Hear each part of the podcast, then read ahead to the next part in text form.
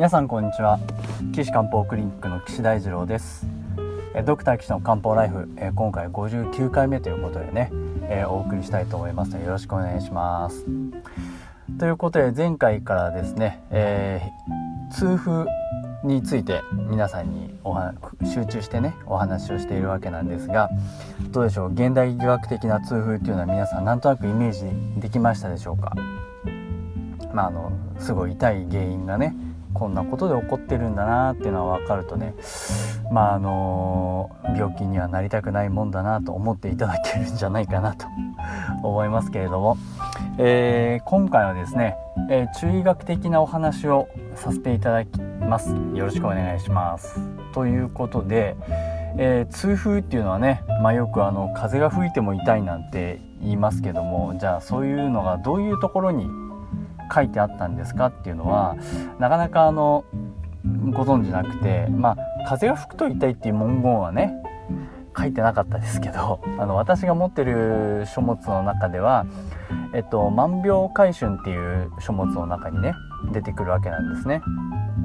あの万病回春っていうまああのすまあすごい分厚い本なんですけどあのいろいろな病気に病気というかまあ症状とかによっていろいろこう分かれて書いてあるわけなんですがその中にね痛風っていうのがあるんですね。まあでも痛風の次にの活気っていうのもあるんですけどその両方ともねどうも関節が腫れて痛む病気みたいなんで似たような病気なんじゃない現代風に言えばね似たような病気なんじゃないかなと思うんですがまあもともとこの万病回春っていうのはねあのすごい本でして万病っていうのはまあ全ての病気っていう意味ですね。回春っていうのは回復の回に春って書くんですけど、えー、病気が治ることを回春っていうんですね。回復の回に春が来る。春が再びやってくるみたいな、まあ、そんな意味合いなと思っていただければいいんですけど、えー、この本には本当にさまざまな症状についてえー、詳しく書いてあってこの時はこの薬この時はこの薬この時はこの薬あの時はこの薬っていうことでいっぱい書いてあるのであのー、お医者さんの、まあ、バイブルみたいな感じでねずっと使われてて特に日本、まあ、中国の本なんですよ。中国の本なんですけど日本はもともと医学を中国から輸入してやっていたもんですからまあ、日本にも当然その「万病回春」っていう本が入ってきて日本のお医者さんの中でも大ブレイクするわけなんですね。もう今で言えばもう超ベストセラーだったわけなんですけど、えー、ちょうど江戸時代の中期ぐらいですかね。まあそれがもうずっと流行っててもうその薬をたくさん使ってた。そんな時期もまああったわけなのであのー、昭和の初期の先生方もたくさんその本の中に書いてある薬を使っていたので、えー、今の医療用のエキス製剤ですね。あのエキス製剤っていうのはあのもともと漢方薬っていうのは木の葉っぱとか木の根っことかあの乾かしたものを煎じて煮出してその煮汁を飲んでたわけなんですけど、まあ、煮汁だとその煎じるのもちょっと手間だしあれね家中本当に匂いがひどい ひどいんですよ。すごい臭くなっちゃうんですけど。ただそういうのはちょっと省略してね煮だ煮汁をインスタントコーヒーってありますでしょ？お湯入れればそのままコーヒーになるやつね。あれはどういう意味かっていうとコーヒーをひいて入れたコーヒーを水分だけ飛ばして成分を粉にしましたっていうそういう商品ですよね。それに倣って漢方薬もあの煎じたお薬をフリーズドドライ製法で水分だけ飛ばしてまあこれね結構あのいろんな成分が飛んじゃうんですけどまあそれで、えー、薬にしたものが医療用製剤って言って今あの病院とかかかってお医者さんでね処方される薬は大体この粉薬です。まあ大体っていうとまああれですけど8割ぐらいはそうなんじゃないかな。でまあ私のところでもまあそれをメインで使ってるんですがやっぱり非常に簡便でね、まあ、効果も高いのでなかなかその煎じまあ煎じでダメな人はそれ使いますけどそうじゃない場合もよく使いますね。エキス用製剤非常に重宝してるんですね。でその万病回春ねその万病回春の中で痛風について書いてあるところがあってやっぱりこれどういう人がなるかっていうと、えー、美食で運動をしなくてお酒たくさん飲むと。だから現代で言えばもうま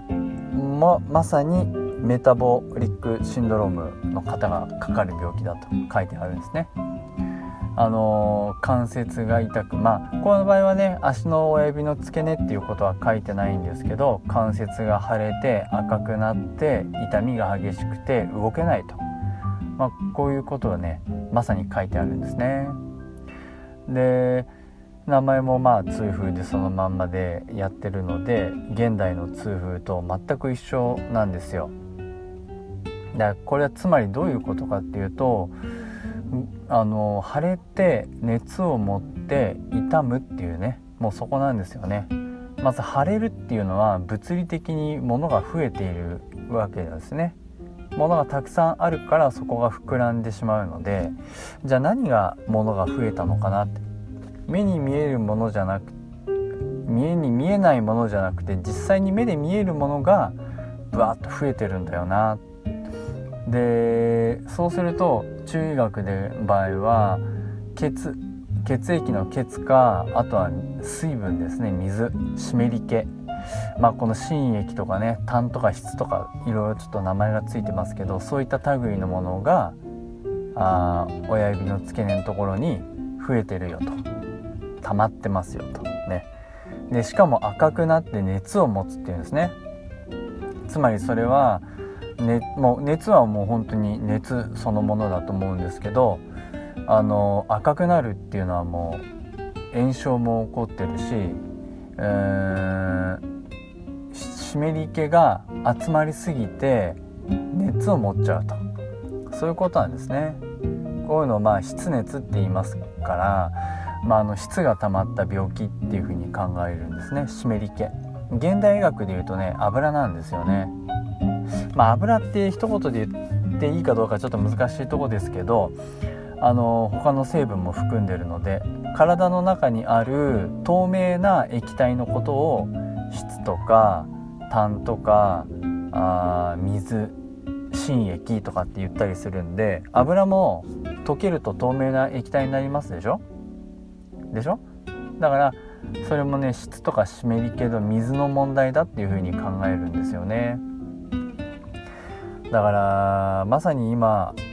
この現代医学でね痛風っていうのはこういう病気ですっていうのと合致するんですね。面白いですよね。もう3000年前にそれ分かっちゃってたっていうところがねまだすごいな。まあ万病回収の場合はそんな古い話、まあ、古い本じゃないのでもうちょっと1500年ぐらい前かななんですけどあのー痛風っていうのはそういう湿り気が油がたくさん溜まったせいで熱を持って起こってしまうんですね。でしかも親指の付け根じゃないですか。ここにね通ってる経絡がやっぱりあるわけですよ。経絡が。ね。親指の外側じゃなくて内側のね、えー、人差し指側の。爪のあの根元っていうところかな。根元のところから始まる経絡があってこれは血沈足血沈関係っていうんですね。肝臓の肝って書きますけどその血沈関係のところと関係してるだろうと。ね。あと反対側に親指の外側の親指の付け根のところからっていうか、まあ、ここに来る経絡があのー、足えー、退院非形脾臓の日ですね。胃腸です。ね。それが来てるんでそこに湿り気が来てると。ね。胃腸っていうのは水の体中の湿り気を調節する一番重要なポイントなんですね。このポイントに湿り気が来ると、まあ、胃が胃が胃がタプタプしちゃうしえー、食欲もなくなっちゃうし、まあ、そういう食べ過ぎによるねストレス胃腸にストレスがかかって具合が悪くなるっていうのはね全然これで説明できますしそうするとその湿り気が肝臓にもね移っていくっていうのは、まあ、ありえることなんでね。まあやっぱりその足の親指の付け根にの経絡に湿り気が集まっちゃって熱を持ってるって考えるとまあ痛風親指の痛み足の指のね痛みっていうのは説明できちゃうなと考えてます。そしたら治療は簡単で湿り気を取ってその経絡を流してあげて熱を取ればいいんですよね。いやーなかなかあの分かりやすいっていうと変ですけどすごい中医学の理論に合致した病気だなと本当に思います。面白いですよね。なので次回はこの治療方法についてねちょっと説明したいなと思います。えー、ということで岸漢方クリニックではこの番組に取り上げてほしい質問をですねあの受け付けております、えー、お問い合わせは岸漢方クリニックのホームページのお問い合わせフォームでお送りください。URL は高崎漢方人道 .com です。Takasaki- kanpo.jimdo.com です。そこのお問い合わせフォームがねありますんでそこからお送りください。時々あのブログもね、えー、更新しておりますので拝見していただけるといいんじゃないかなと思います、えー、そんなね、えー、質問はちょっ